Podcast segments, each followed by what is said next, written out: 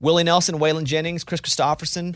You know, before they were legends of outlaw country, they were lost souls looking for their sound. Don't miss Mandy Moore and the new scripted Audible original, The Boar's Nest, Sue Brewer and the Birth of Outlaw Country Music. Discover the true untold story of the extraordinary woman behind the rise of outlaw country music and its biggest stars. Hear how one woman's vision in her tiny living room, far from Nashville's Music Row, became the epicenter of a musical movement. Mandy Moore as Sue Brewer in The Boar's Nest. Listen now at audible.com slash The Boar's Nest. This is the year to stop overpaying for your family plan. So choose a straight talk wireless family plan. Unlimited data, talk, and text on a reliable 5G network. And you can get a new line starting at $25 per line per month for four lines, plus taxes and fees and no contracts. That's good decision making. Available at Walmart and on straighttalk.com. Family plan discount with four lines, all on the silver unlimited plan. Not combinable with auto pay discount. In times of traffic, your data may be temporarily slower than other traffic. Video streams at up to 480p. Hey, it's Bobby Bones. Hey, I just want to say thanks to everybody who has stepped up for the St. Jude kids. St. Jude's doing incredible work fighting childhood cancer.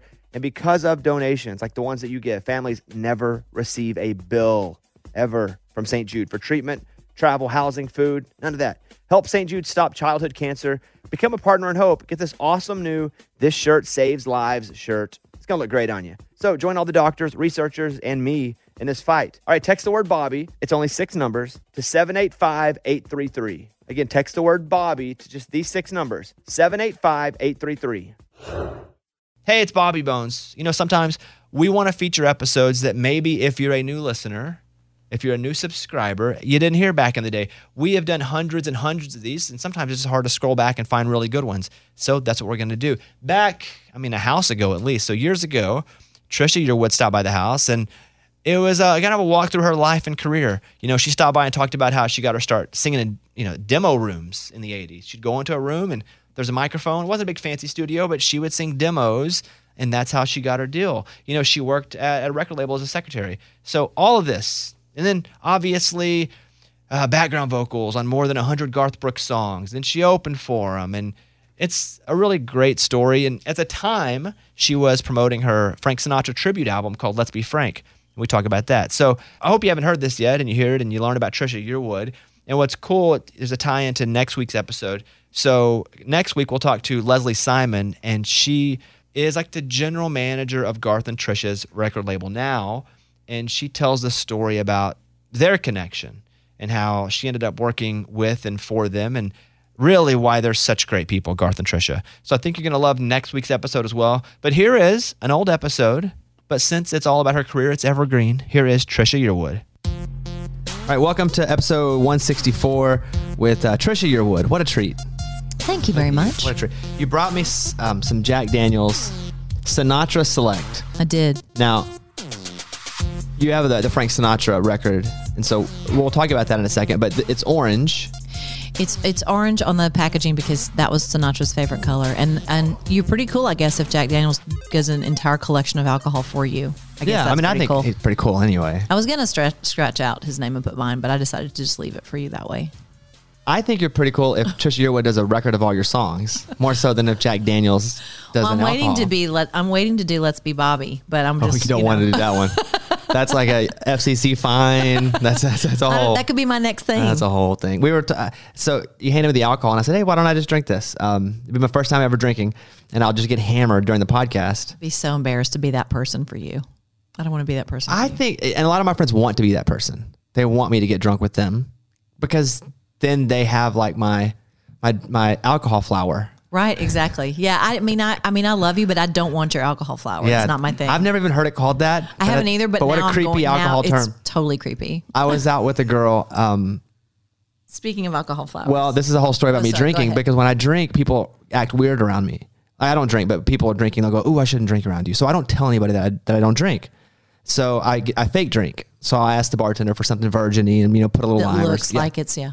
So I was with a girl and we went out and Ray and Bay, who um, we were, we were having dinner with them, and I go to the bathroom and Ray tells the girl that I took out, "Oh, you know he doesn't drink, right?" And then she starts. She's at.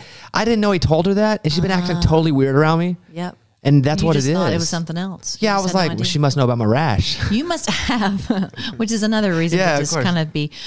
What don't you, you deserve a medal because it's really hard. I find to be the sober person around a bunch of drunk people because no one who's really drunk understands how drunk they are, right? So you're if you're the sober person, if you're drunk with them, then you don't have to worry about not having patience with anybody because you're drunk too. But if you're sober and everyone else is drunk, but I don't know the difference, right? well, you just aren't hanging around the right drunks. Maybe so. I mean, I don't know the difference in me. Like I know the difference in them. Right, right, right. I've never been drunk with the drunks. I only know being with the stupid people. Like I know a Friday night if I go out, I'm gonna be with a bunch of stupid people. That's just par for that course. This is what it's going to be. Yeah. so I appreciate that though. Someone in this house will drink it. Well, that's what I thought. You could serve it. You could serve it to one of your guests. Yeah. Or someone will steal it. That's what happens. That might happen. I'll go into my bedroom and I'll come back and Eddie's stolen or somebody from the show stolen all the alcohol. I get really nice alcohol sent to me sometimes. Because you keep alcohol in your bedroom. I mean, is this something? I'll go into my bedroom like to change clothes or something. I come out Oh, and any okay. alcohol. All right. Okay. I feel better now. I feel better now. I was concerned. Yeah. What, what have you been up to all day?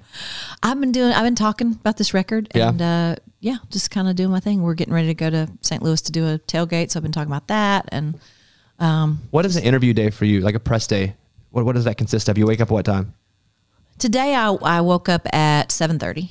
So some days it depends on what you're doing. You know, if you're doing one of those big early morning shows where you're Hate getting up with those. the crack. Yeah, hate those early morning shows. See, I got into the music business to not have to get up early, Mm. but then you end up getting up early for stuff. I mean, you get up early. Three o'clock. Yeah, that's not okay.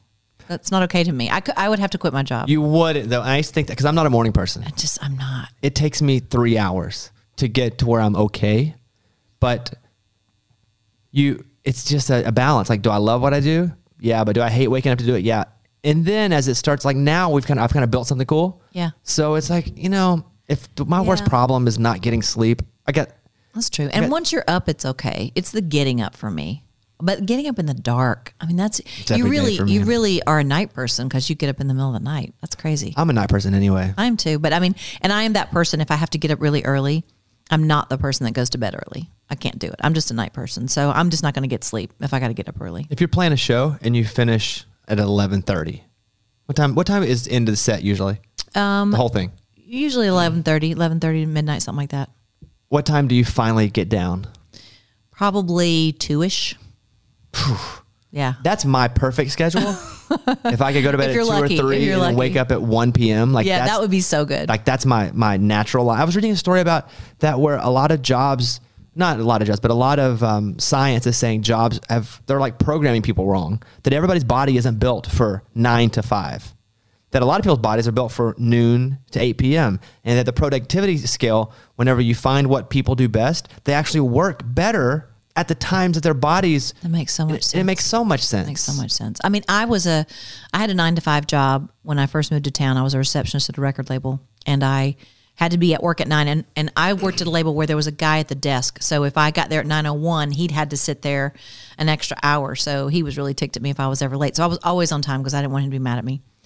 And you couldn't leave your desk to even use the restroom without somebody sitting in your chair because you're answering the phones. You're the you know, you're yeah. the gateway, you know, the whole place. And it was really depressing for me. Not because, not first of all, I'm, I'm watching people come in every day and do what I wanted to be doing, so that was hard. But secondly, just that structure of this is when you clock in, this is when you clock out. I think peop, some people are made for it, and I think some people aren't, and I don't think I am. I like people say, "Oh, it must be so crazy. You just don't ever know what your schedule's going to be." I'm like, it's kind of different every day, but I kind of love that for me. That so it's consistently different. Like there's a consistency to to it always being different. Exactly, exactly. And I, I like that. I think I thrive on that. I don't think I would do well. I know I don't do well, did not do well in the nine to five. You know, Marcus Hummon is a friend uh, and a songwriter in town, and he said that he would go in. You mentioned your your job at uh, Mary Tyler Moore, Mm-hmm. and he would see you working behind the desk early on. Yes. And actually, Marcus gave me work. Um, he, I did some demos for him um, back in the day, back in during that time period. I got to know, I knew a couple of songwriters, and I started doing demos after work. Um, so I'd work nine to six, and then I would do demos until you know nine o'clock, and then I would go home and go to bed and get back up the next day, and and then for and then for a while I got a job playing at a bowling alley in Hendersonville, north of town. So I would go leave my job and I would play from seven to two, and then I would get up and go to work the next day. So you work a full normal day at 5 p.m. Then you go to the bowling alley and play for five hours. Mm-hmm. yeah, What does that mean? What do you do at a bowling alley when you play? Do you have like a You play sets, so you play like three, like three sets. you in a band Mm-hmm. I was in a band, so I did all the girl songs. You know, and you did that for five hours? yeah, for yeah, And was it enough? Were you doing it to like pay rent, or were you doing it to get in the, the music scene a bit? I just wanted to sing. Yeah. I mean, and I, I honestly made, I think I'd make about 200 bucks in a weekend, which was what I made in a paycheck, you know, so it was, and it was, I was having more fun doing that. So I eventually quit the, the job to do that, but also the demo work was, I couldn't get full time demo work having a full time job. So I could only sing after work. So it was kind of that moment of like, I'm not really making enough money to, to quit the job, but if I don't quit the job, I'm not going to be able to do the other thing. And that was a little transition. But then I then I did demo work, and it was great for me because I learned I learned so many things I didn't even know I was learning. You know, I learned what a good song was for me. I learned what a bad song was for me. I learned how to make a song my own because I'm kind of an imitator, and I had sung with the radio my whole life. So then you're hearing songs you've never heard before, and you have to you have to make them yours. And it was it was a great training ground for me in a, in a way that I didn't even realize. when you're a demo singer and for example um, if you're listening to this let's say you and i write a song and we're like this is a really good song. We'll get someone to sing the demo so it gets pitched to artists. Right. um, are you hearing like the work tape they're recording like a cassette player and then learning it real quick? Or are you hearing that and, and looking at a lyric sheet Yeah. and then walking in and singing it like pretty fresh? Yeah, I'm hearing I'm hearing it on like a jam box back in the day, um, with a lyric sheet maybe usually uh, usually a lyric sheet, and and this was the '80s, you know. So I would I'd have a 10 o'clock, a two o'clock, and a six o'clock. So usually there'd be three or four songs per session. So I would listen to the cassette of the three songs I had to sing at 10 o'clock on the way to the session because I'd usually go by and pick up a copy the day before, usually, and I'd learn them on the way. And I was I had a really good short term memory, so I and I had this system of because you know in Nashville it's the number system, and everybody's like, "Do you know the number system?" I'm like, "Yeah." Of course, I didn't, but I said I did because I wanted the work. And my system was to listen and kind of just make these little hieroglyphic lines that no one could understand but me about this one this song this there's a little lick here or the melody goes up upon an arrow whatever i need to do to, to kind of learn it. And then i would sing those songs and then i would um, usually do a harmony.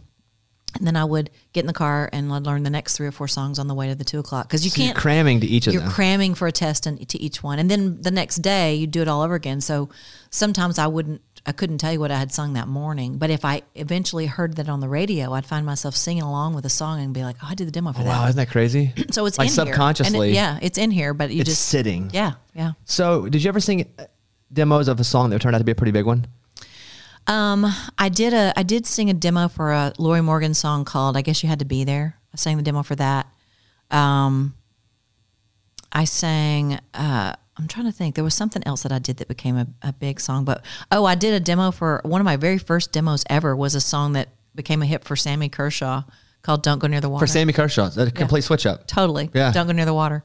Um, Is, is there demo a pride to, to demo singing when it when it does kind of make it because you're like, oh, I was on the first level of this. It kind of is, and especially before you have a record deal on your own and you're you're not hearing yourself on the radio, then you, you just kind of feel like, okay, I'm in, I am in this business somehow because I'm, you know, I'm I'm I'm contributing. And then the first time I heard myself on the radio was as a harmony singer. I um, Kathy Mattea asked me to sing on a record of hers called Time Passes By, and I could hear my high harmony. And for me to hear myself singing on the radio, that was the first time, and it was like, okay. So every Oh, that's cool. step was like a little step closer and closer to where I wanted to be. We just did um, a whole show about background singers and background singers that you may not know were singing background. And some of the ones that we talked about were recently were Stapleton singing with Luke Bryan on Drink a Beer. We went back to You're So Vain from um, Carly. uh, Um, Carly Simon with Mick Jagger, who just Right. happened to be in the studio and was Right. like, "I'll sing," and you know he's not credited. Or when the Beatles did, uh, but we did all this whole this whole show about background singers, and you may not know who the famous background singer was. Counting Crows singing on the Wallflowers, things like that. But like you mentioned, you know, you sang harmony, you sang background records. Is, that was a step up from demo singing when they would hire you to come and sing the backgrounds of the harmonies. Yeah, and I, I, uh, because you were doing something that was for a record label that was potentially going to get played on the radio, and I, I mean, I sang, uh, you know, I think Garth, Garth says I don't know how many songs he's got, but I mean, I'm singing on like a hundred songs of his, and Is sometimes you know it's That me, many? sometimes you don't know it's me, but um, and he did the same for me. He's singing on some of my records that you wouldn't know he's singing on. um, and then Lee Roy Parnell, I sang for. I sang with Vince Gill. I sang. Um, I just, I mean, pretty much because I loved singing harmony and I was good at it and I was inexpensive, you know. So as a demo singer, you're like, I come in, I know the song, I can sing on pitch, and I can do my own harmonies, and you know, twenty bucks, maybe forty if there's harmony, if there's more than one harmony, and you're out the door, you know. So it was a, but you add those up in a day, and you, it was a pretty good living. So you know, it was, it was, I made better money doing demos than I did as a receptionist. Um, and then I got a record deal, and then I was broke, you know, because then you stop doing all of that, and then you you're then you're in debt. It's it, what's funny is, and this happens again to a lot of, of my friends and people I know, is that you, as your profile goes up, you get poorer, totally. and it's a it's a weird juxtaposition of here you go, everybody's like, wow, check this out, but you have no time to do anything except kind of start over, and you're not making any money. You know, they don't give you. It's not American Idol. They don't give you a bunch of money as soon as you sign a record deal. No, they don't. And if they whatever they give you is to make your record, which is by the way a loan because it's You all gotta pay it back, yeah. and then you pay it all back, and then you still don't own your record. You know, so it's kind of a weird, it was totally weird situation. Um, but yeah, and then when you do, I remember that the first money that I actually made, which I never saw the check, but the first money that came in was the second album, Hearts and Armor. When it went platinum, I remember that there was there was going to be some actual money coming in, and um, it went right back into reinvesting in what we were doing next because we were going on tour and we were, you know, you're paying a band, you got a you got a bus, you got to pay for, and it's it's a lot, you know. So we never really saw it. Yeah, it's so much. I was looking, you know, because I have, I have a comedy band and we we play some, you know, we do a few thousand people a night. It's just pretty good little shows, and, and I do stand up and we do some comedy songs and the full band plays. But just to pay the band and travel, every show it's thousands and thousands of dollars. Yes. I was looking at my business manager, and you know, because I'm paying my drummer, you got to pay your bassist, you got to pay your tour manager, you're pay, and by the time you look at the whole thing, it's thousands of dollars f- for every show. And if you're new, and some of my, you know, people have been opening acts and you're getting, you know, five to seven, 7,500 for an opening spot on one of these tours, right? You're paying eh, that to just get there. Oh yeah, You're, Oh, you're yeah. not making any money. And I think it's harder, even harder now because artists, you know, they pretty much don't do a deal anymore that's not a 360 deal, right? So you don't get so now you're you're used to be that your you know your money is you're paying everybody. You have you have all the responsibility. You pay all the expenses. You're the last person paid, and now a percentage of everything you make is going to your record label, including your live show, including your merchandise, uh, three, every single thing. So it sounds like oh poor me, but I think people just assume oh well they're just all rolling in the dough, and it's really it's really for ninety five percent of artists. It's a really hard job that has you in debt. I mean, Yeah. it's it's not it's not you have to you have to do it because you love it. You know, it's the I would say it's the one percent of the one percent who make money because it's the one percent to get to this town and be able to just be so good, and good meaning you've done the work to, to also be good, to be so good that you get a shot and you get signed, and that's just a shot. And Yeah. then to be the one percent who gets signed and actually can make money and make a long career of it, it's the one. Per, it's the 0.1 percent of people who can actually, you know, make money. It's it's way more difficult than I think some people think it is. Yeah, and I, I think I think especially now with there's so many ways if you don't have any kind of connection into the music industry, there's so many ways now to get yourself out there with social media and YouTube and all that that everybody does think, "Oh, I'll just do this and I'll be famous or whatever." And even if you become a sensation on YouTube, it doesn't guarantee, you know, the the goal is longevity, and that's not easy to do. These online musicians, I, I was reading about a rapper, Young Dolph. Yeah. I didn't know who he was either. I do, maybe you do. Maybe I you're a huge not. Young Dolph fan. No, I, I did you either. see the look in my eyes? I'm like, uh, Didn't know who he was. He was eating at a Cracker Barrel. it's Olaf Dolph's kid. Yeah, of course. And, and Dolph Senior, Yeah. the whole generation of Dolphs. He had a Um, golf video, I think. He was eating in a Cracker Barrel, and um, he had five hundred thousand dollars of jewelry in his car. There was they busted out his window. It was all in his car. They stole it all out of there. And I'm like, how did this dude make five hundred thousand dollars? He's an online rapper. He's a rapper who made it online. I don't know where he's getting that money, but some of these YouTubers can make a quick pop, but you got to sustain that. But half a million dollars in a car? Are you kidding me? And first of all, where's your business? Where's someone telling you to not Nobody was half a million dollars worth of jewelry in your nobody, car? nobody was telling And him it that. was half a million dollars worth of jewelry besides maybe like Liz Taylor. I don't know. jewelry in, in a That's car. crazy. In a car. Yeah. So someone busted out the window. It was a camouflage uh, G wagon. Busted it at the crack, and I'm like, at the Cracker Barrel. He's also eating at the Cracker Barrel. There's there's some irony. There's so that- many things wrong Yes. with his story. I can't even. When did like the for you? When did it start to be? Hey, we got to get this music online. What part? What stage? Um, like a couple weeks ago. Oh yeah, just, just recently. It's like Tr- Trisha. I've sort of been the last man standing. Um, sorry. I uh, it's it's hard because I come from a different kind of a different era, you know, of the way music was made and sold, and I am also wanting to be current. So I want to do things the way things are being done. I know people consume music in such a different way.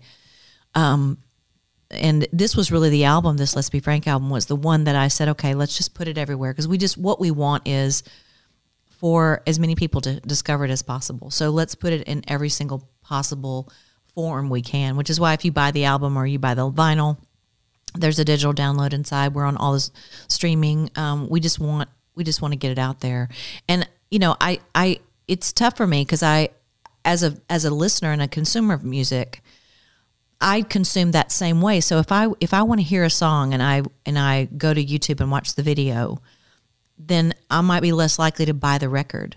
So what's going to motivate me to buy it if I can just hear it in all these places for free? But but at the same time, you have to get it out there for people to hear. So um, we just said let's go for it.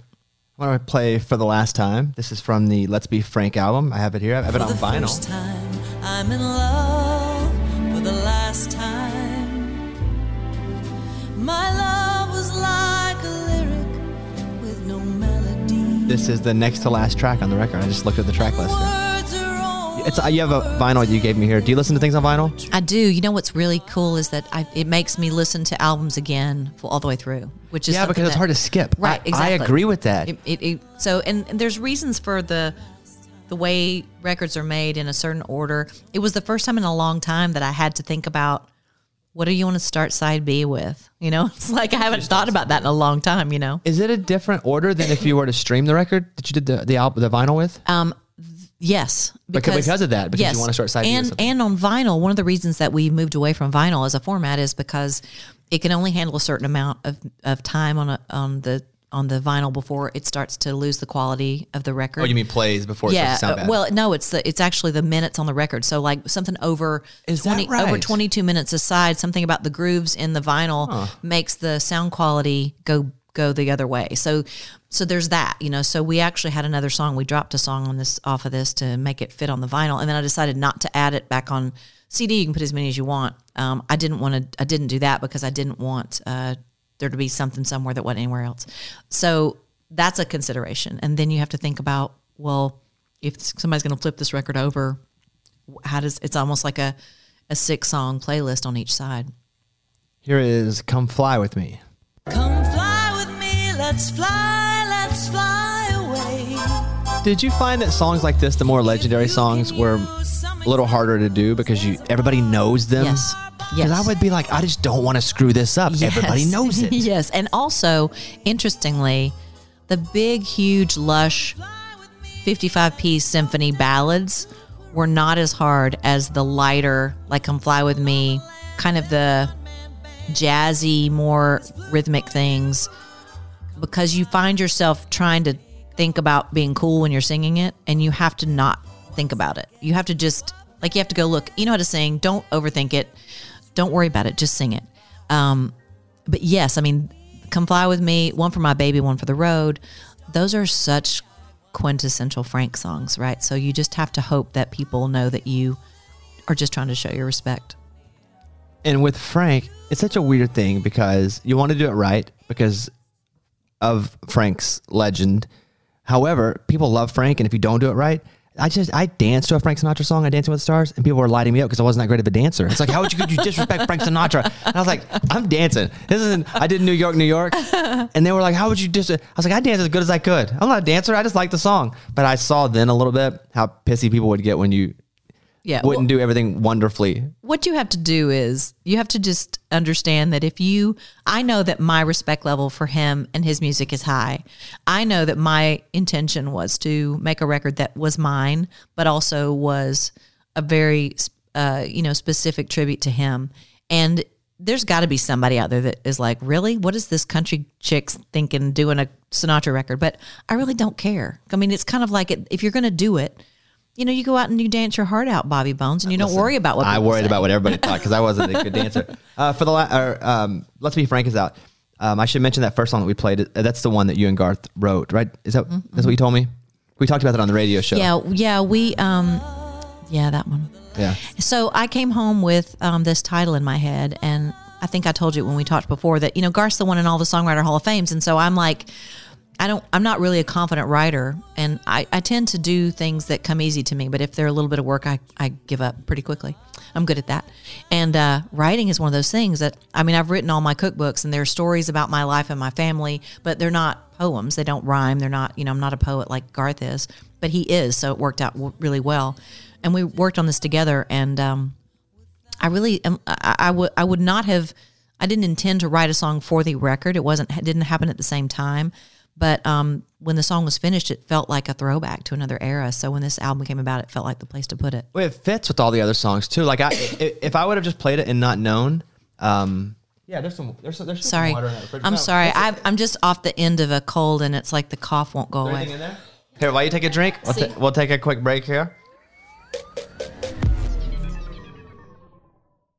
This festival and concert season will be all about the boots, and Tecovas is your next stop before attending your next concert. Tecovas has seasonal and limited edition offerings this spring. talking about men's boots, women's boots, um, apparel, hats, bags, and more.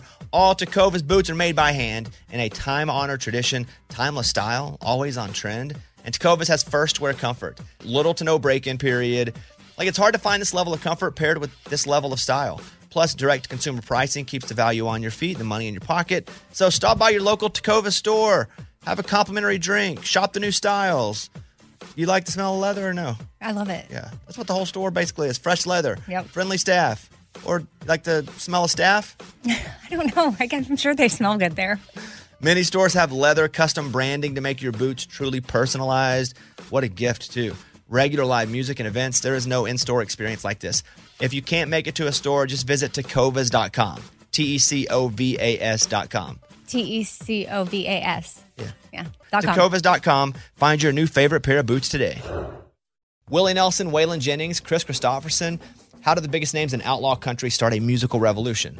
Through one woman's vision from one tiny living room. Don't miss Mandy Moore as Sue Brewer in the new scripted Audible original, The Boar's Nest, Sue Brewer and the Birth of Outlaw Country Music. Discover the true untold story of the extraordinary woman behind the outlaw country music movement and its biggest stars.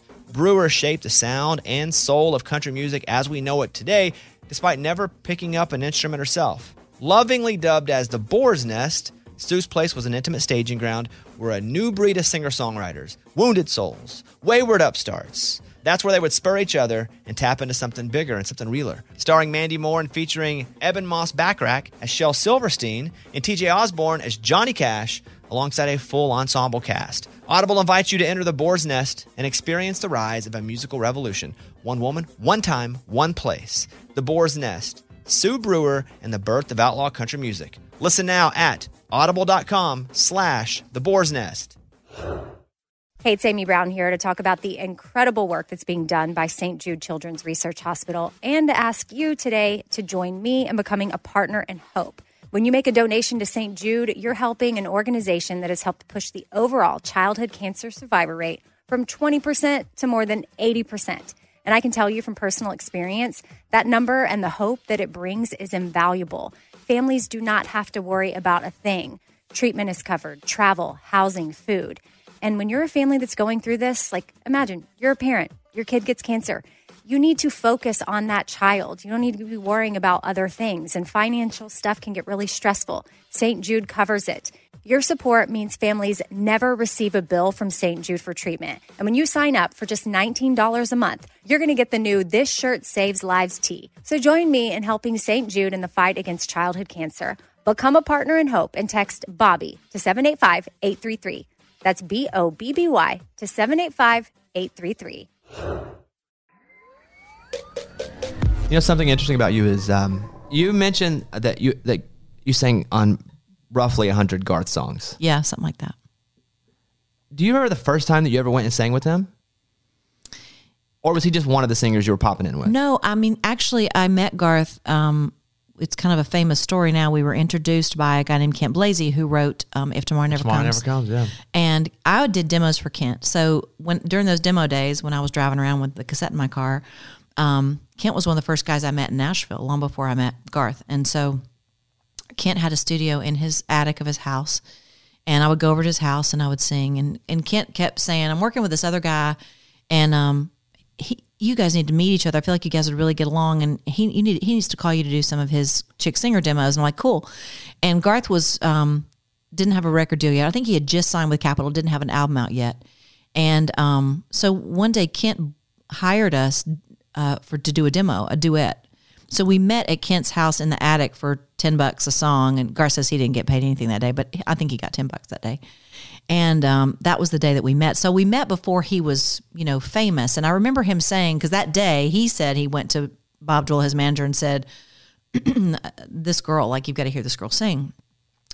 I um, remember him saying, "I, you know, I, I just got signed to Capitol. I'm about to put up my first album, and I hope someday, you know, we can work together. And uh, if I'm lucky enough to do well and whatever." And I remember when he left, I thought, "That's cool." Like I mean, I thought this guy's got really big dreams. I mean, I hope you know, like he's he's not even released his album yet, and he's asking me to you know be on his tour kind of thing. And then of course he became Garth Brooks, and after that first album. Um, then he called me to come and sing on the second album. And so it was songs like um, uh, Cold Shoulder. Wasn't that on the second album? Cold Shoulder was on the second album. Um, I missed the Friends in Low Places day. I was out of town on tour. Oh, the literal I, day where they sing it. literally missed that day, which really bummed me out because there's like everybody's on that song and I wanted to be on that record and I wasn't.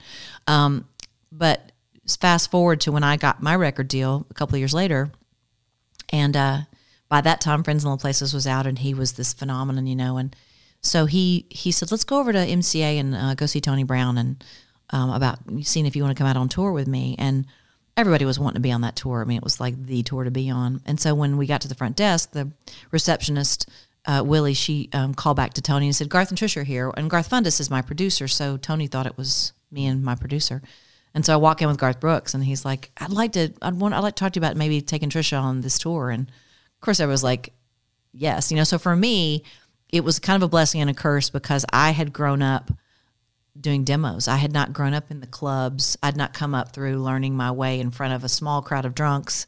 So my very first audiences were opening for Garth and, you know, doing a set in front of 15,000 people who didn't know who I was. Is that right? So that was my first. And of course, Garth being Garth, you know, most of the time, if you're on a big tour like that, the artist has all their stuff, and then there's a big curtain in front of it, and you've got about three feet to stand in front of and do your show, which would have been a dream come true for me because I was terrified. And of course, Garth's like, here, use my whole stage, you know. I'm like, oh, that's so great. So, that was it was terrifying, but I had to. It was really baptism by fire, you know. And I had "She's in Love the Boy" out, which was doing well, but that was the only song I had on the radio. So people spent either the entire 20 minutes I was out there getting popcorn or yelling for She's in Love the Boy, you know, until that was my last song. Is that the first song of yours that you heard on the radio? Yeah. She's in love with the boy. Yeah. Mm, play that one a little bit. Did you know it was coming when you heard it the first time? I remember exactly where I was. I was just, I was right down the street here in Green Hills, driving down the road, and a, I had a four door burgundy Honda used, and I was driving down that road, and I heard it come on, and I rolled all the windows down, and I don't know why. I guess I thought I wanted everybody on the street to hear it too. I don't know. I mean, it was like this, you know, just this whole your whole body lights up, you know, and um, it was the most exciting thing in the world because I had literally wanted to be a singer since I was five years old, and I remember listening to the radio in my mom's and dad's kitchen in our house, thinking. I- was naive enough to think, well, they're on the radio. Why can't I be? And I think that's part of the reason that I became one of those 1% because I didn't know the odds. I didn't know what the odds were. And I really just believed, well, if they can do it, why can't I do it? Did you feel when you were working at the front desk and people would come in to work in a profession that you wanted to do that you were as good as they were already? And because I know it's frustrating when people are doing what you want to do, but did you feel like, oh, I'm I'm there talent wise. It's just I got to put in my time. my thing was I believed in my voice. I I believed that I had a voice and that I could sing. But I'm I'm basically an introvert. I mean, I'm not like I grew up watching Barbara Mandrell on television and she played every instrument and she danced and she did all this stuff and I was not I'm not that kind of an entertainer. And so I really thought um you know, I'm I can sing. I'm a little bit overweight. I don't play an instrument really. I can play a little bit of guitar, but I don't. So I didn't think I had enough. I thought I've got this one skill that I believe in, but I don't have all these other ones. So I think for me, it was I did have a strong belief in myself, and I don't. I think if I didn't, I wouldn't be sitting here. But at the same time, I I had all these doubts about the things that I thought I needed to be able to do the, before I could be a, be successful at it. So you felt you had to develop. You even then you felt like you needed to develop a bit more. Yeah, You weren't sure. so strong. No, no. I mean, and I went to Belmont uh, where there were so many music majors, and you couldn't you throw a stick without somebody telling you what a great singer they were, you know. And I was not that girl. And even actually at at MTM Records, um, after I got my record deal, there were people at that building who said we didn't even know we didn't know you sang. Really? Yeah. So you weren't you weren't one of the ones that were like, "Hey, I sing, I sing." I was not. I was not. No. How, how did you change that then? How did you start telling people, "I sing, I sing"? I think it was because I, I was shy and I wasn't bold about telling people I was a singer. But after working at that label for about six months and answering the phones and ordering liquid paper and not and watching people do what I wanted to do, I realized if I don't tell somebody this is what I do, if I don't really get off my butt and try to make this happen, then I'm going to get to do this for the rest of my life. And I reconnected. I had um, I had a couple of songwriters. One was Kent Blazy that I had done demos for, and I um I just found those guys again and said, "Hey, I'm trying to find I'm trying to get some demo work." And demo work was my way out. Once once I started to get enough work that I could actually quit my job. Who was it for you that took the big shot? Like you, we went, "Wow, this person really like put it out there for me to like believed in me when maybe they didn't have to." I mean, there was there were several. There were a lot of people. The chain of events were the two Garths, honestly, because when I met Garth Brooks, he was the person who introduced me to Allen Reynolds, his producer, and Allen was really a great friend to me because Allen gave me advice based on what he thought was best for me, not what he thought I could maybe do for him. And he was the guy who said, "You should meet Garth Fundis. He's a guy who I feel like you guys would really hit it off." And Fundis was the one who, when he heard me sing said, let's do a showcase. He's the one who went to bat for me at the record labels and to help me get a record deal. And he was the one who helped me get the music that was in my head onto tape, what I what I really wanted, how I really wanted to sound and the music kind of music that I wanted to make. So it was it was really all of those people together because I would never met Garth Fundis if it wouldn't have been for Garth Brooks. Um, and so I guess it really was, you know, ended up being my husband, the one that really believed in me, that that was like that started just telling everybody about me. And he didn't even have a single on the radio. So he was doing that before he was freaking Garth Brooks. Yes. he was just a guy named Garth. he just was. Yeah. He was the less famous Garth probably at the time. Yeah, too. and he was, and then it was like I know two Garths now. Eventually, a guy there's a guy who's a tour manager's name is Garth, and he came in and uh, um, did an interview for a job, and I told him I said, "You're probably great at what you do, but I I can't know you. Like I just can't. Like I I have two Garths in my life. It's already too weird. Like I just can't do it." That's a true story. That happened. That's a lot of Garth. I mean, even two Garths. I, I know, obviously, your husband a bit. I don't know any other Garth. I know it's so it's so odd, and actually, if we're all in the studio together, which happens, it's very strange, you know. So actually, I started calling Garth Fundis Tennessee because I'm like, I have to have like a nickname mm. for you because I can't. Because I'd say Garth, they both whip their head around, you know. I'm like, I know because they they never hear anybody else call Garth, Right. you know. So yeah, so it's a it's a thing. on on this new Let's Be Frank record, you went and recorded.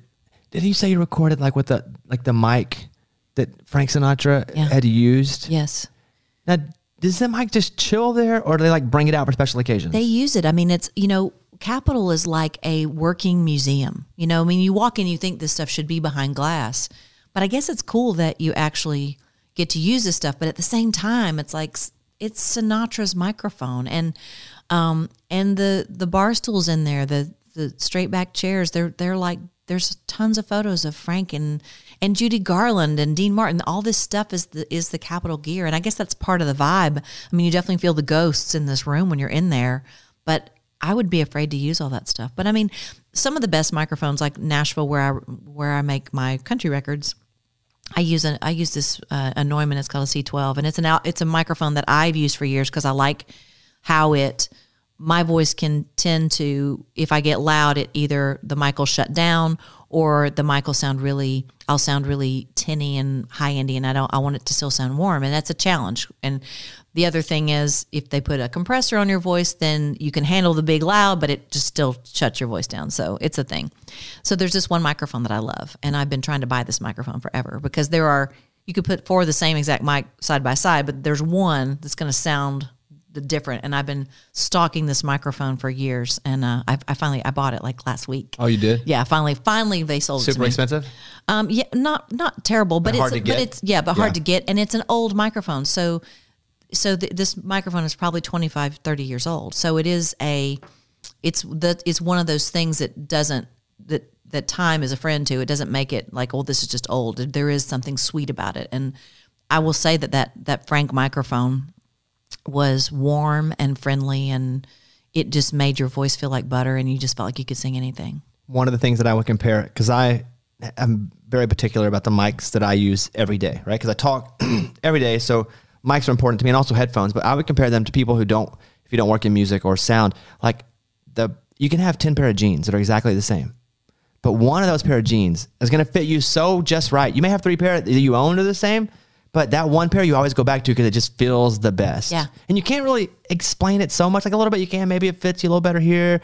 But you're like, oh, this one just feels better. Like it fits me better. Yeah. That's how I describe like that's a I'm good that's a good people about analogy and and the microphone too and what you hear in your headphones it's so um, subjective right so it's whatever feels good to you and Right. sometimes it's hard to describe if i'm especially if i'm in the studio and the engineer is um, asking me what i need sometimes it's hard to say exactly what it's doing but if you're if you've worked with somebody long enough you can kind of say i feel this way or that way and they're like oh i got it and they'll, fi- they'll figure it out that's the one thing i've really enjoyed about making records with garth fundis who we've made most of our records with and we just finishing a country record now is that we've worked together for so long that I can tell him something's not right and I don't know exactly what it is, but I but something in here is bugging me and he'll usually go, "Oh, I bet you don't like the blah blah blah here. Let's turn that down." He he knows me well enough to kind of know. So we have a language that is nice because I can't always articulate what I want, but he seems to know.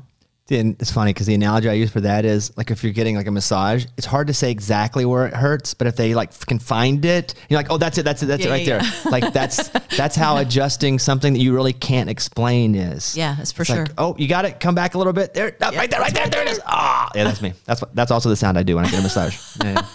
When you from this Let's Be Frank record, will you do any of these songs live? Yeah, um, we uh, we just did our first show um, at the Rainbow Room in New York, um, fitting for the Frank record, and it was the first time I had done all of these songs, and I it was really funny. You'll, you'll find this funny. I think I had done a few of the songs, but I hadn't done the whole show, and I'd been doing a lot of press in New York that week, and um, I'd had a long day. It was one of those morning shows where I'd gotten up at four, and then I had a show that night, and and about three o'clock that afternoon before sound check, it hit me. I haven't done these songs. Like, I don't know if I know all the words to They All Laughed and The Lady Is a Tramp. There's a lot of verses and a, there's a lot going on here. And I'm nervous, and it's the Rainbow Room, and it's New York. And so I spent a couple of hours while I was getting ma- hair makeup, and everybody's coming and asking me questions, listening and listening and listening. So I was terrified that night because I thought, I can't go out here. And this, I've been waiting to do this record for 20 years, and I don't remember all the words to The Lady Is a Tramp. Like, I will be. I will be carried out of here. You, know, someone will record it on their phone. Right, exactly. Um, and but I did, I did fine. It was a good night. It was a good night, but I was terrified. Um, and I loved it. Like I loved singing these songs. We did a few of like we did "She's in Love with the Boy" and we did um, "Walk Away Joe," but I kind of couldn't wait to get to these songs just because. Um, and when we do when we do a tour, we'll do some of the songs that people know me for, but we'll also do these. It's just I don't know how we're going to do it because you kind of when you're, it's kind of changing into a different mode, and when you're in that mode, you kind of want to stay there. So I, we'll see how we do it. We I've done some symphony shows before before I made this record, um, and I have some really cool orchestra arrangements for some of those songs. But um, so we'll see. Well, I bet that band's expensive. Talking about expensive bands, Yeah. an orchestra. Yeah, I mean, Holy yes, crap. I mean that's the thing. You know, a lot of people don't use live orchestra anymore because it's so expensive. L.A. was good, and they get a lot of work because they do a lot of movie scores and stuff. But um, fifty-five pieces. I mean. You know, this album will have to do well for me to do another one because it's really a lot of money. And you don't have to do that anymore. But I can't imagine having done this another way. To be in the room with everybody, it's almost like you're all taking the same breath in and out, and the conductor's across from you, and he's looking at you for a signal of how long do you want to pause here, and how, and you're all working together, and it feels like you're just another instrument in the room, and I can't imagine doing it another way. It was, it was one of the coolest things ever.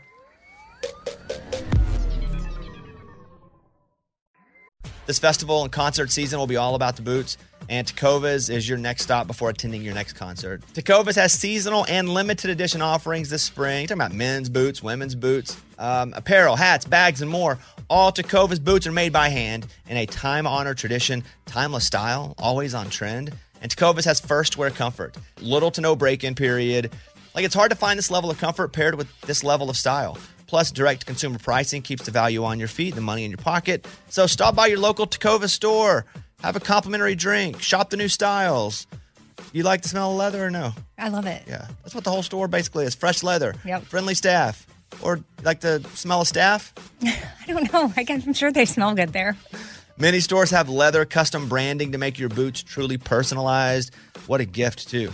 Regular live music and events, there is no in store experience like this. If you can't make it to a store, just visit tecovas.com. T E C O V A S.com. T E C O V A S. Yeah. Yeah. Tecovas.com. Find your new favorite pair of boots today. Willie Nelson, Waylon Jennings, Kris Kristofferson. How did the biggest names in outlaw country start a musical revolution? Through one woman's vision from one tiny living room. Don't miss Mandy Moore as Sue Brewer in the new scripted Audible original, The Boar's Nest, Sue Brewer and the Birth of Outlaw Country Music. Discover the true untold story of the extraordinary woman behind the outlaw country music movement and its biggest stars.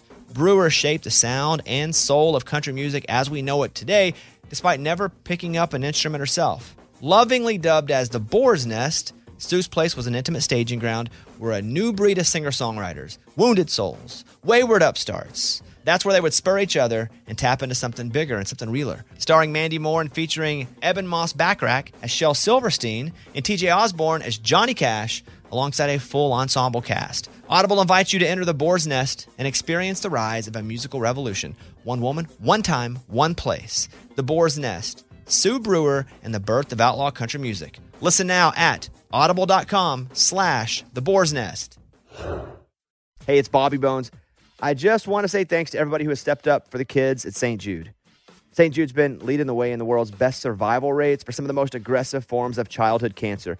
Your support means that families never get a bill from St. Jude for treatment or travel or housing or food, so the families can focus on helping their child live. And that really hits home for me because I've been to St. Jude many times. I've hung out with the kids, played music for the kids. I was in the hospital a lot as a kid. Now, I didn't have cancer, but if it wasn't for people stepping up, I don't know that I would have been able to go and stay in the hospital and be taken care of. So that's why we do this, take care of others. You can help St. Jude stop childhood cancer by becoming a partner in hope. When you do this, you'll get this awesome new This Shirt Saves Lives shirt. So join all the doctors and researchers, you know, and me in this fight and just text the word Bobby to 785 833. It's only six numbers, but text the word Bobby to 785 833.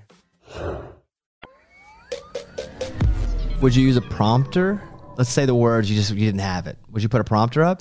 I, I mean, I hope I've never done that. You haven't? I, I hope not because here's what here's what I find. If I'm doing an award show or something and they they'll have the prompter, I even if I if I'm singing "She's in Love with the Boy," which I sung a million times and I know, I'm gonna I'm gonna look at the prompter. you know, so I feel like it's a thing that makes you look. And I've been to shows and seen people use prompter, and I find them staring at the prompter. And so I don't want to be that girl. So as long as I can remember the words, and if I forget words, I just blame someone else. Like I blame the microphone, I pretend something's wrong. You know, like I have lots of ways around it, or I just acknowledge I totally, totally forgot the words. Um, I'd rather do that, I think, than. Um, and I have a pretty good memory for lyrics, so uh, as long as I do, I'm gonna I'm gonna keep doing that. You mentioned Walk Away Joe, and we'll play that just for a bit here. A, sh- a song like that that you've sang 10,000 times, right? Do you go into a mode of, like when you drive, you know you're driving, but you've driven this way so many times that you probably are doing most of that driving subconsciously. Right. Do you do that with these massive songs where it's just like you, you're so comfortable, you, it's hard to not fall back into the that subconscious place of just singing the song? I mean, I, I would would be lying if I said I'd never done that, but 99% of the time I I'm so dramatic and I love a story and I always make myself a character in the story. So if in that in Walk Away Joe I'm a character for those three and a half minutes, you know, so I really get lost in the lyric of a song and I I enjoy that. That's part of what I get out of live performing. So I will say that I I'm sure I've done it, but I also do really think about this. This is something that that I learned on the Garth tour in 1991. There's going to be somebody in the audience who's never seen you before and is never going to see you again. And the only time they're ever going to hear Walk Away Joe live is this moment. And so I don't really want to be making my mental grocery list while they're in there for that moment. And I do think about that before I go out. So um, I'm sure I've done it, but I try not to do it. Yeah, Mickey Mantle would say there's always somebody in in the stands who has never seen Mickey Mantle before and will never see Mickey Mantle again. So I got to go out and make it special for that person. But it's such a hard thing to do because you think you do it so often. Do you and Garth like give each other pep talks? Because I've never met either one of you together or separately, and you're not just awesome. and it's almost annoying, Trisha, where it's like I would like to, ca- I'd like to catch you on off day because that just means you're human. You've ne- you guys have never not been awesome to me. Well, I'm more human than him. I mean, I think he. I think one of the reasons that I have um, a more of a grateful, positive outlook in life in general is because of him. Because he he looks at everything in a positive way. I mean, he will he will spin the positive no matter what. And I think that I I want to be that, but I'm not as much so as him. But I am more so that way with him in my life. And I think that there's just a.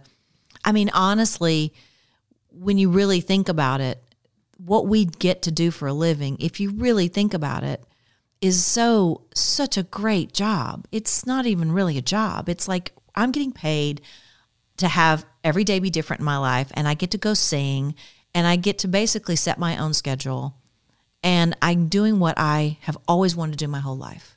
So I really if I complain about that, someone should really just punch me in the face. Can I be devil's advocate for a second? Yes. You sacrificed a lot. You have a lot of talent. It's not that anybody can do it. And you not only do you have a lot of talent, because a lot of people have talent, but people don't have talent and work ethic. And again, it's that perfect mixture of the both and also catching a couple breaks and giving a couple breaks. Like it is, I agree with you because I feel the same way. But again, it's not like it was handed to you and you go out and go, you know what, this this is just given to me. I should appreciate what was given to me. Like you work so hard for it. Well, I think there is. I mean, I think it's a Will Rogers quote that's something about um, luck is disguised in overalls and something like that. Like it's a bunch of work. But I mean, I think it is a drive that makes the work feel like not work really because it's you're so driven. I don't I always say I don't feel like I chose this. Like I never I didn't wake up one day and go, "Hey, I think it'd be really cool to be a singer." I feel like I was and it felt like a calling and it was almost it was hard when I couldn't do it because as a young girl and as a teenager in a small town where nobody did what I wanted to do, I didn't know how to go about it. And that was the most frustrating part.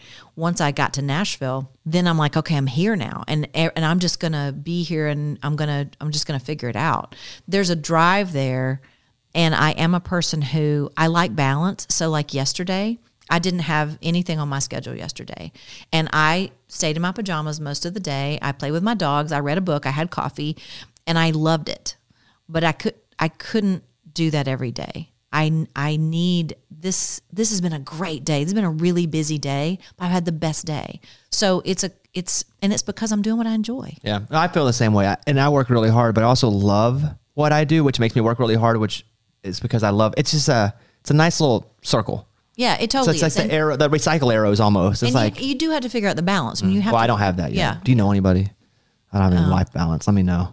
Um, Yeah. Yeah. know. I don't know if I can help you. Look I'll think up. on that. Don't tell them I don't drink though, because it runs the whole thing. Uh, I want to talk you about. You need that though, Bobby. We have to find you. We have to find you that balance. You need it because you will just work all the time if you don't have a balance. Well, that's what I do. Here's my cycle: is that I go, I'm gonna work all the time because if I work hard, I get successful, then somebody will like me, right? And then I work all the time and I don't build my my ecosystem of friends and folks, Right. And so when I go, you know what, I'm not gonna work. I'm gonna take a second. And I take a break, and there's no ecosystem of friends and folks around me because I haven't built it. Right. It's like being a gardener, but not planting the garden. Right. Where my, where's my food? We didn't plant it, idiot. That's what I've. It's like, that's what I'm saying to myself. And then I'm like, you know, screw this. I don't want to be. I don't have a system. I'm just gonna keep working. So it never ends. After you've been through all the Netflix you can watch, then it's time to go back to work. Yeah, I do. You wa- you have you watch Netflix? I do. What do you uh, What do you watch recently?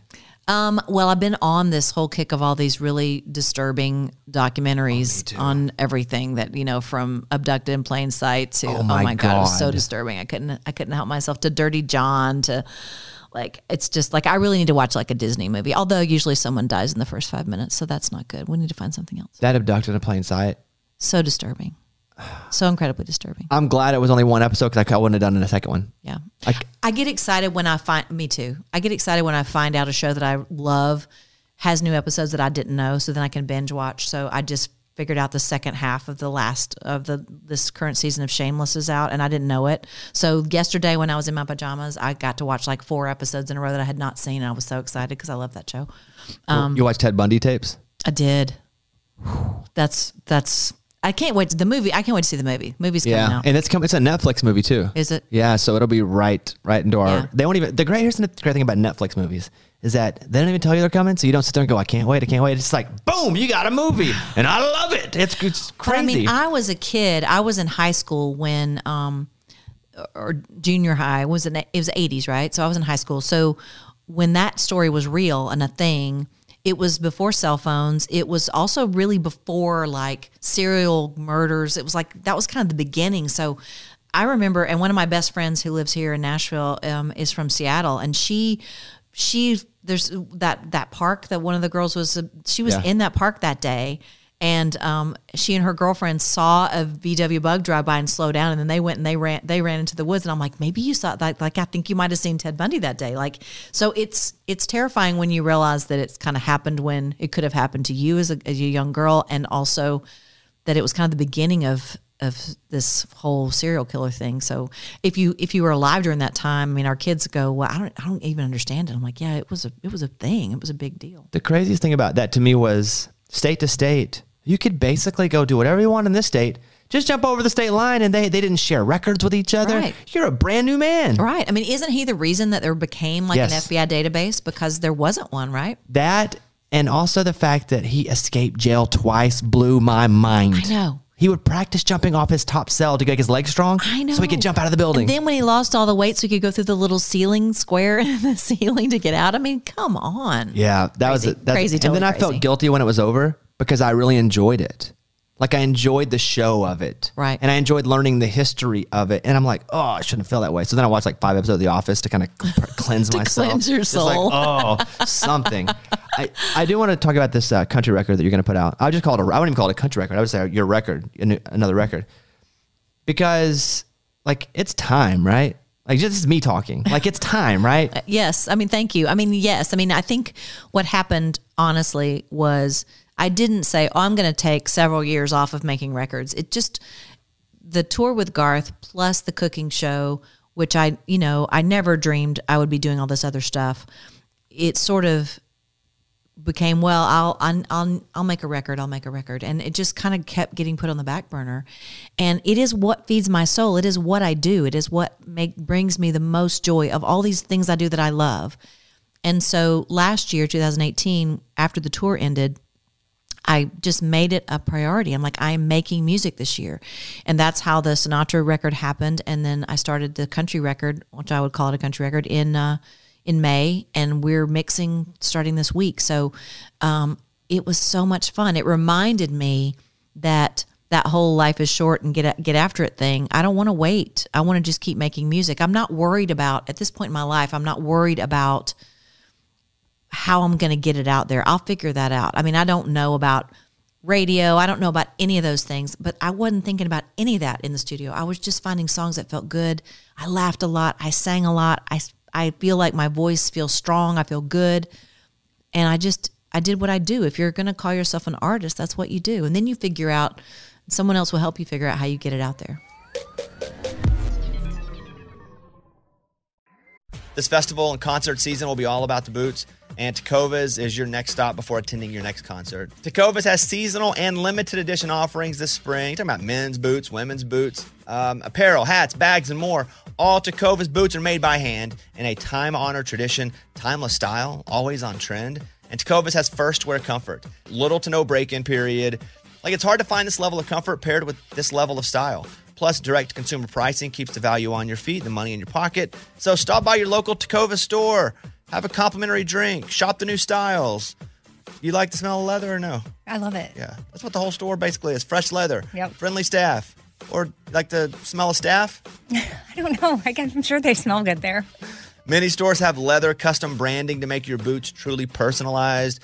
What a gift, too. regular live music and events. There is no in store experience like this. If you can't make it to a store, just visit tecovas.com. T E C O V A S.com. T E C O V A S. Yeah. Yeah. Tecovas.com. Find your new favorite pair of boots today.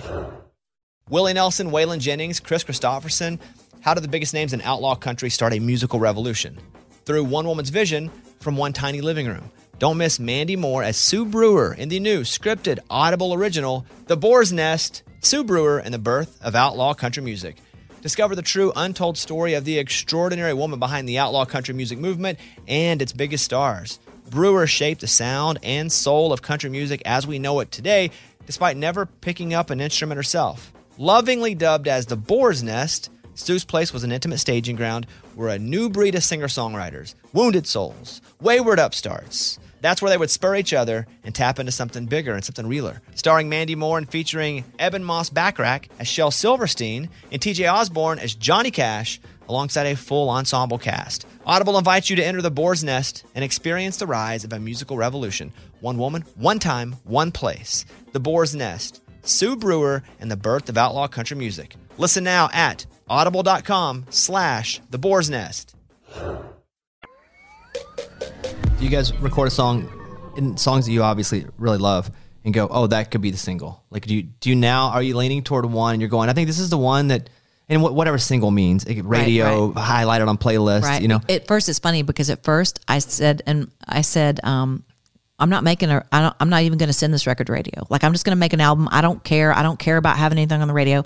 And then as I started making the record and started listening to the songs and started like, I love these songs. And I'm like, well, this could be a single, you know? And so, so we're, I'm just about at that place where I'm going to figure that out. But I, it's funny because I guess it's ego or it's my own self confidence. But when I hear it, I go, I, I could hear this on, on the radio. So, I mean, that'll be for a group of people to weigh in on, but I feel like, um, I feel like there's, there's, there's some things. And the cool thing is, the hard thing is I'm 54. I'm a woman. There's, so those are two big strikes against me for radio. But the, the good news is that there is more opportunity, I think, and openness to do things however you do them now. So it doesn't it's not as well you got to be on these three labels and you can only get there's there's just a million ways to do it now. So I think there's while some things are harder, some things are easier. So um we'll see. I'm excited about it. Well, thank you. Yeah. I am too. I really am. I mean, I when we made the this let's be frank in the summer, I've been chomping at the bit to get it out, and now that it's out, I'm chomping at the bit to get the country record out. So, um, I'm I'm very excited to to come in and talk to you about it. Yeah. Don't send it to me early though. I will not listen to it. I will not send it too early. Right. Not that you were going to, but don't send it to me early. well, it's good to know because I want I want to send it to you and you'll listen to it. Well, my thing is, I think you can be of the industry or the people, right? One of the two. And I don't listen to music early because I don't want to be cooler than my people. And so I- some of my best friends will go, won't listen to it. I just, I have a rule. And it's I also a like that. slippery slope, but, it- but it's mostly about, I don't want to be of the industry. And it gets me in trouble a lot, you know, uh, good and bad, you know, yin yang. Right. But I just, I won't because like I like to wake up on the Friday and, some, and so I'll listen to it before I go to the show sometimes, sometimes after. Never can I hear a full record before I go on the air. It takes an hour sometimes. Right. Unless it's a Weezer record, it takes 19 minutes, one of the two. um, and I like to experience it like my people experience it. And so, yeah, like I'm excited. If you come in early and we do an interview, this is what, this is my moral dilemma. If you come in early, because sometimes let's say you're going to go do press in New York, you're not going to be able to talk to me on album day, and you come in on a Wednesday and have to like play the clips. I feel like I'm dirty to my people. Yeah. I, but I have Feel to do the bad. interview. Feel bad. I shouldn't hear this. It's like a baby that covers earmuffs from old school. Well, it's kind of like I will like I want to go support the artist. So even for myself, like I have a thing where I go and buy my album on the first day. It's kind of like that. I mean, I um and if somebody gives me an advance copy of something, I still want to go buy it because I want all the artwork and I want I want everything. I want to I want to have the original whatever. So I still do that. I've since the very first album I I go and buy my my records every on the on release day. Let me mention Trisha's tailgate real quick. Tell me about that. So when we were doing the tour with Garth, this last one, I guess I just didn't notice it because I mean I'm a sports girl, so I know about tailgating, and that's the thing in Georgia especially.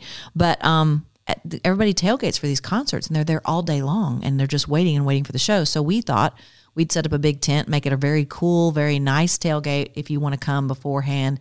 Seven or eight Trisha dishes and drinks and games, and we're going to do food demos. It's just going to be, it's kind of like the ultimate tailgate for about three hours before doors open to go in and see the stadium show. Man, you guys are so giving to the fans. You know, the you probably hear it some, but you don't get to hear people talk about you behind your back that often. But the the thing that's said about both you and Garth, and I said it to your face a minute ago, is you guys are always great. And so we wonder, are you real? Like, are, are you, what's under that skin? I have to get back in my pod later. Yeah. No. Yeah. Do you walk, just nah, recharge, plug back in like the iPhone? But yeah, I mean, you guys are, and, and I think that for a lot of artists, it's something to look at is that you guys really, you know, where my grandma would say, well, your bread is buttered. And I and I've learned from you guys too. And but I also know that my people got me here. They're, I want to be doing this. I want to be doing the radio show. I want to be doing stand up on the road. If it weren't for the people, but you guys are superstars, and you still keep that as your number one. That's awesome to me. Well, I think you definitely have to keep in mind that you don't get to go out there and do those shows if those people don't show up. You know that that doesn't that doesn't fly. You know, I think there's a real realization of that. And I, I'm in a relationship. I keep giving Garth credit, but I mean, when I my very first tour was opening for him in 1991, and it was like, it was like the way to be 101 with him because he was he was he became a superstar. I mean, like no one has seen in country music. And I watched him helping roll up cords at loadout and being kind to every single person in his path. And I remember thinking, well, he's Garth Brooks. Like he doesn't have to be nice and people won't nobody's gonna say anything because he's the like he he's the star of the show. But the way he treated people was a lesson for me and we both were raised by families who would not have tolerated us not being nice to people. But at the same time, you know, you got a hit record and people are opening the door for you and carrying your bags. I might have gone down the path of somehow in somewhere in my brain thinking I deserve that.